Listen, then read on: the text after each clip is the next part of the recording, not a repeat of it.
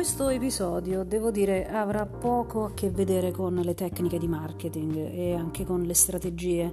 È un episodio che mm, non ho paura di definire quasi intimista. Perché? Eh, perché l'ultima volta che ho parlato di skills professionali di un bravo marketing manager ho nominato la famosa parola empatia e questo mi ha fatto tornare indietro a un libro che mi ha dato molto e, e che mi sento di consigliarvi.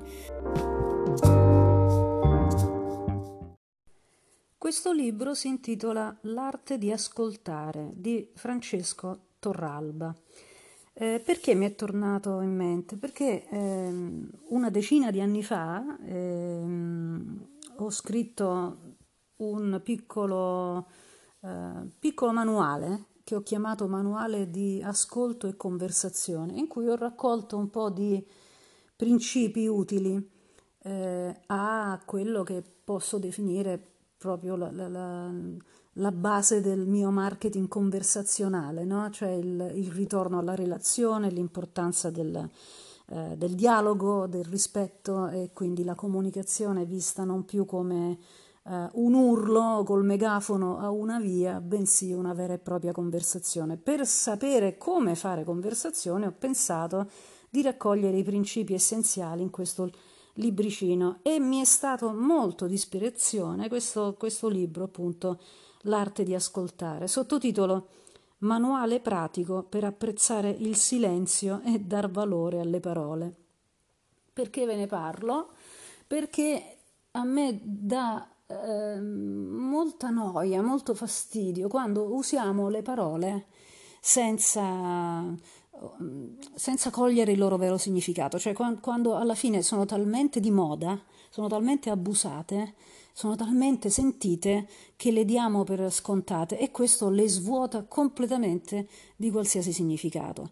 Eh, tempo fa mi ricordo ho fatto una specie di filippica su Facebook eh, sulla sorte della parola resilienza, che è una parola bellissima e che trovo appunto usata oramai in qualsiasi contesto e svuotata quindi di significato, per cui per me era importante ritornare al vero significato della parola resilienza. E la parola di oggi, è, che ho usato nello scorso episodio, che quindi mi ha provocato questa riflessione, è la parola empatia.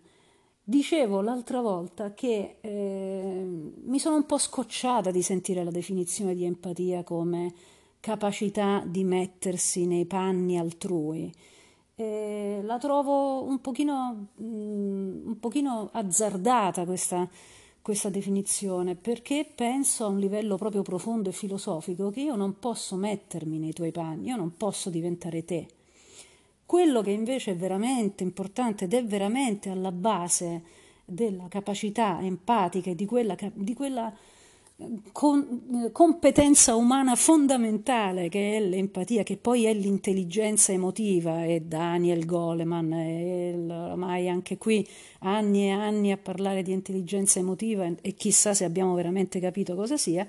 Vabbè, torniamo un passettino alla volta alle parole fondamentali Ebbene, questa parola è, secondo Francesco Torralba, l'ascolto. L'ascolto è alla base dell'empatia.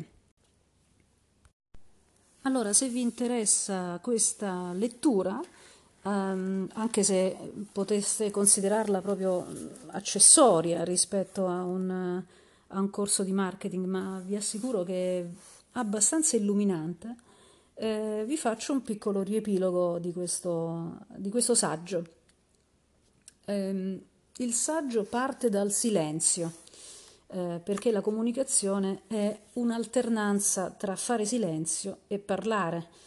Fare silenzio è fondamentale per ascoltare, ascoltare è fondamentale per capire, capire è fondamentale per poter poi dire qualcosa di sensato. Invece che cosa succede normalmente in una conversazione? Che la nostra mente è piena di rumori di sottofondo, che non riusciamo a fare silenzio e che eh, siamo eh, condizionati da, eh, dalle nostre credenze, dai nostri pregiudizi, dalla fretta.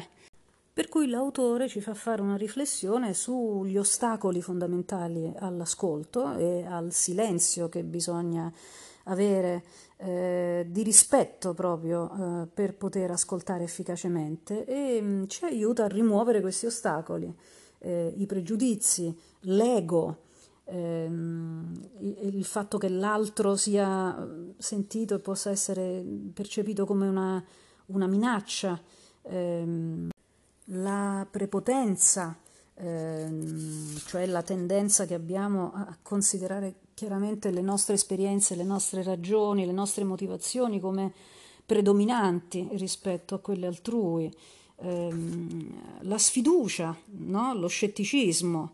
Eh, ecco, rimuovere gli ostacoli per un ascolto efficace. C'è poi una parte molto interessante sulle figure da ascoltare che ci possono insegnare tantissimo, eh, i bambini, gli anziani, gli amici quando sono portatori di sincerità, di trasparenza, i saggi e infine i frutti dell'ascolto.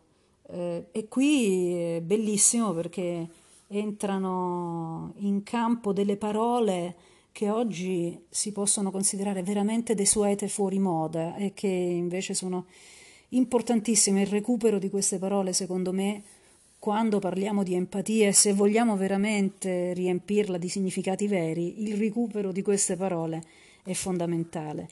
La chiarezza, eh, la docilità, l'amabilità, la delicatezza e la vera conoscenza. Quindi l'ascolto e la conversazione sana che deriva dall'ascolto sono visti in questo libro come uno strumento per produrre conoscenza, conoscenza di sé e conoscenza del mondo.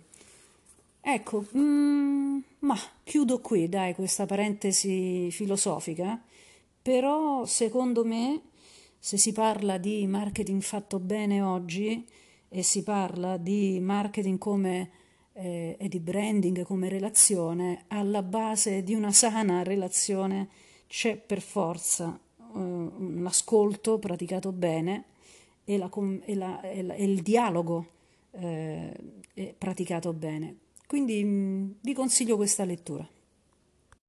Francesco Torralba, L'arte di ascoltare. È un libro del 2006, è arrivato in Italia più o meno intorno al 2010, ma alcune letture non sono mai datate, sono sempre utili. Vi saluto, alla prossima. Vi saluto, alla prossima.